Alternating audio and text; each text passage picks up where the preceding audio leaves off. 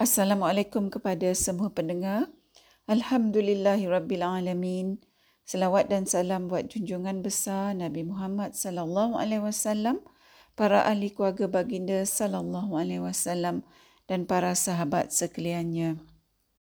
Untuk episod kali ini kita akan terus mentadaburkan di ayat 8 surah Ar-Rahman iaitu firman Allah yang bermaksud supaya kamu tidak melampaui batas dalam menjalankan keadilan. Para pendengar dalam tafsir Ibn Qasir, bagi ayat 8 surah Ar-Rahman ni dinyatakan maksudnya dalam konteks bahawa Allah menciptakan langit dan bumi dengan keseimbangan dan secara hak.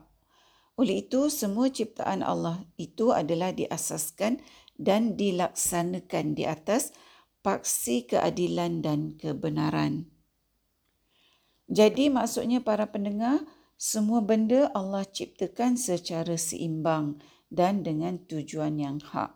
Oleh itu kalau kita terkeluar daripada paksi keadilan yang merupakan keseimbangan ah, dan tujuan yang hak bagi sesuatu ah, benda itu diciptakan, maka bermakna kita ni telah menggugat keseimbangan yang telah Allah ciptakan ah, dan kita dah lari daripada tujuan yang hak bagi sesuatu perkara yang kita telah kurangkan keseimbangan dia tu. Jadi kalau sekiranya kita ni tak berlaku adil dalam apa jua konteks keadilan, ha, contohnya sebagai pemimpin atau sebagai ketua rumah tangga atau dalam kedudukan apa sajalah yang kita ni diberikan kuasa untuk melaksanakan keadilan, ha, tak kira kuasa tu besar ataupun kuasa kecil ha, atau kuasa dalam konteks apapun maka ketidakadilan kita ni bermaksud kita telah menggugat keseimbangan yang Allah telah bagi tahu kita perintahkan kita untuk kita kekalkan. Bila kita tak berlaku adil iaitu kita ni menggugat keseimbangan dalam apa jua konteks maka sesuatu tu menjadi tak seimbang lagi Apabila sesuatu tu menjadi tak seimbang, maka ianya jadi tak stabil.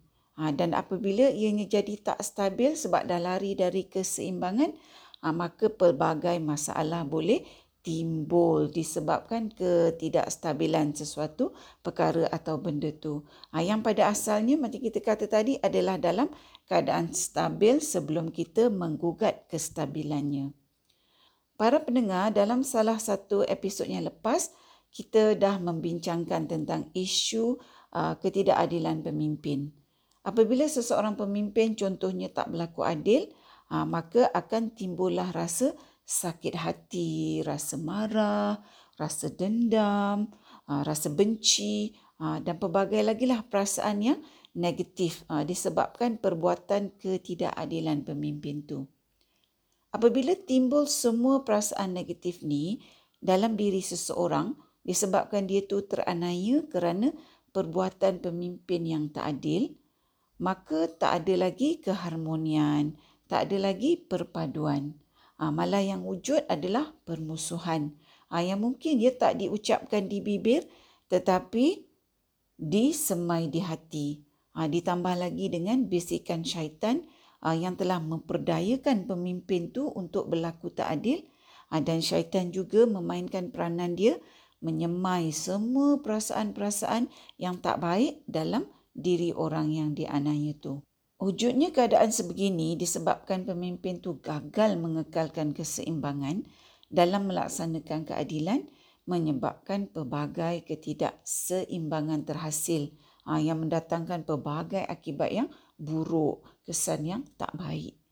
Sebaliknya para pendengar kalau uh, seseorang pemimpin tu pula berlaku adil, maka perhubungan baik antara pemimpin dan orang-orang di bawahnya terus berada dalam keadaan keseimbangan disebabkan keadilan pemimpin tersebut. Uh, jadi tak ada perasaan perasaan negatif yang tak baik tu timbul dalam diri orang yang dipimpin. Malah uh, perasaan-perasaan yang baik je uh, semakin bersemi dalam diri orang-orang yang dipimpin disebabkan kepimpinan uh, pemimpin dia yang memastikan keseimbangan tu terpelihara iaitu dengan pemimpin tu melaksanakan keadilan secara yang haknya. ha, seperti mana yang Allah dah perintahkan. Ha, salah satu contohnya seperti dalam ayat 8 surah Ar-Rahman ni. Para pendengar, prinsip melaksanakan keadilan bagi mengekalkan keseimbangan ni ha, sebenarnya bukan hanya dalam ha, konteks kepimpinan. Malah ianya terpakai juga dalam skop yang lebih luas. Ha, contohnya dalam konteks ha, sifat memfitnah. Fitnah tu maksudnya kita mengadakan cerita yang tak benar ke atas pihak yang lain. Ha, tujuan fitnah ni ha, biasanya adalah untuk menjatuhkan, ha, memburukkan, memalukan, ha, mengaibkan dan sebagainya ya ke atas pihak yang difitnah tu. Apabila berlaku perbuatan fitnah, maka akan berlaku apa yang ha, kita panggil sebagai kesan domino. Iaitu perbuatan fitnah ni, ianya bukan saja akan memporak-perandakan perhubungan antara manusia, ha, iaitu dalam konteks perhubungan sosial, malah boleh melarat kepada konteks-konteks yang lainnya dalam kehidupan. Ha, contohnya, kerana seseorang tu rasa marah, rasa sakit hati, disebabkan dia tu difitnah oleh seseorang dalam satu keadaan di mana anak orang yang memfitnah tu contohnya minta kerja di tempat orang yang uh, difitnah. Orang yang difitnah tu pula adalah orang yang memilih calon. Maka disebabkan perbuatan fitnah oleh ibu bapa, ibu atau bapa calon tersebut maka calon tersebut walaupun mempunyai kelayakan yang sangat tepat untuk pekerjaan tersebut tapi mungkin tak akan diberikan pekerjaan tersebut disebabkan fitnah yang dilakukan oleh orang tua calon tersebut kepada orang yang menilai calon yang memohon kerja tu. Para pendengar mungkin contoh yang saya berikan ni bunyinya macam dalam drama je. Tapi hakikatnya ianya benar-benar berlaku dalam dunia ni. Kerana itulah para pendengar Allah bagi tahu kita supaya sentiasa bercakap benar. Iaitu kita ni dilarang mengada-ngadakan cerita ha, bagi tujuan untuk mengekalkan keseimbangan dalam semua konteks. Perbuatan memfitnah tu para pendengar sudah tentu bukan merupakan satu keadilan dan kerana itulah ianya menggugat keseimbangan. Maknanya bila kita ni bercakap benar, kita mengekalkan keseimbangan yang Allah telah ciptakan. Kerana dengan kita bercakap benar tu, ah, kita hakikatnya dah melaksanakan keadilan kepada manusia lain atau pihak lain. Ah, sebaliknya apabila kita bercakap bohong, maka kita termasuk dalam golongan orang-orang yang tak adil. Kerana kita ni mengambil hak orang lain secara batil.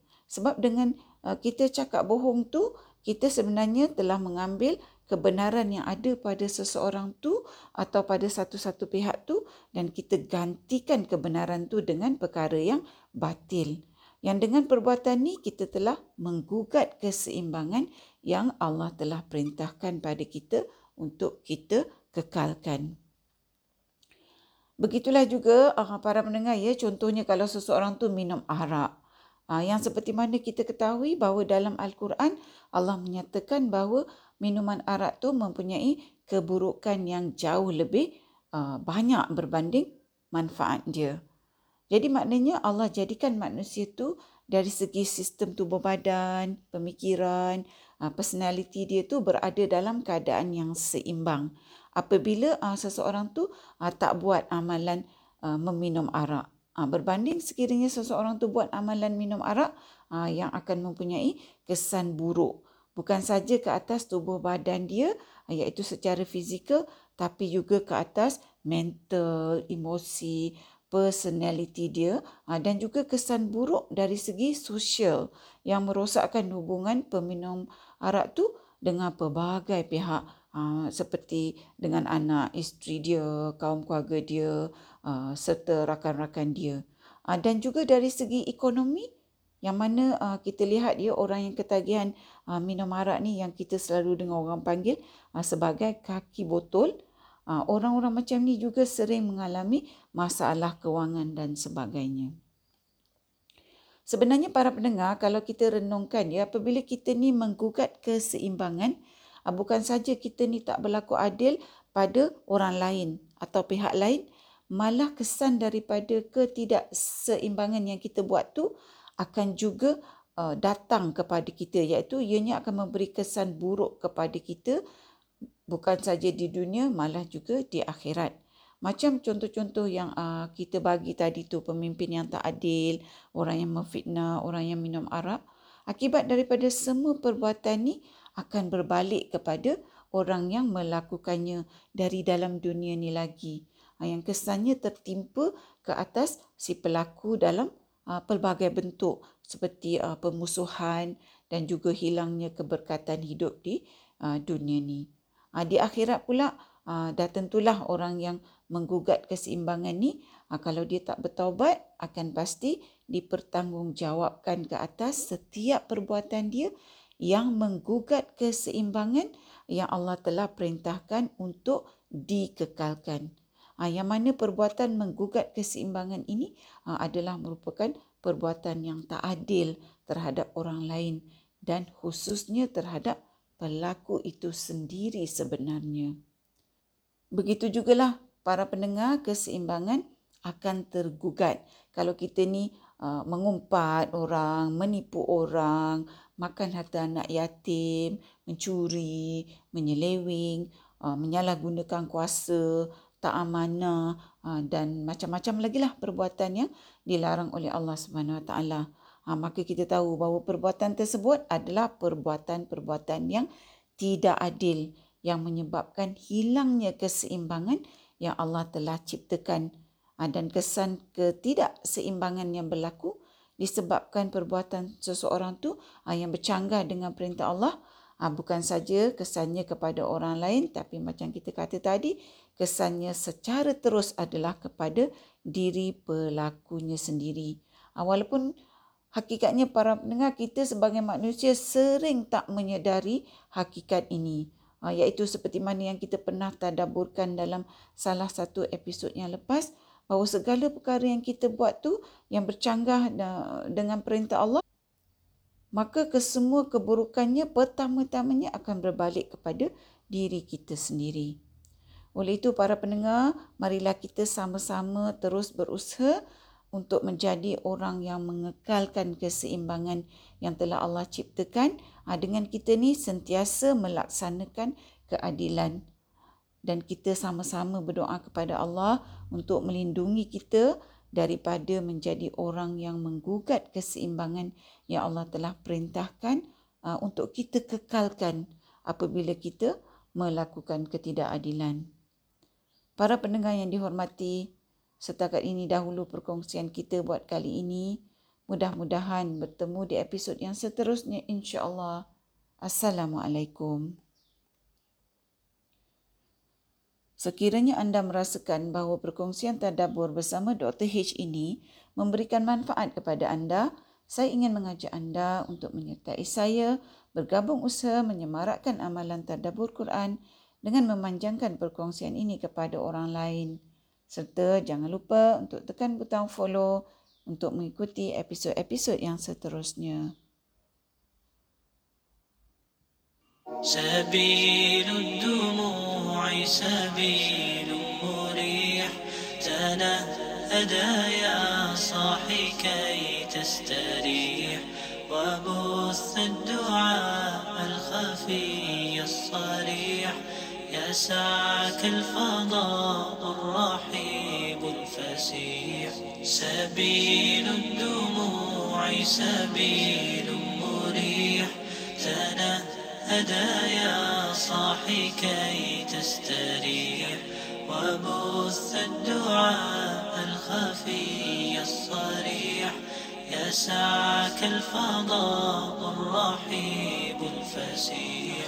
فبالله كم تستطب القروح ويبرأ جروح الكسير الجريح. وينشط ذاك السقيم العليل وقد كان بالسقم دهرا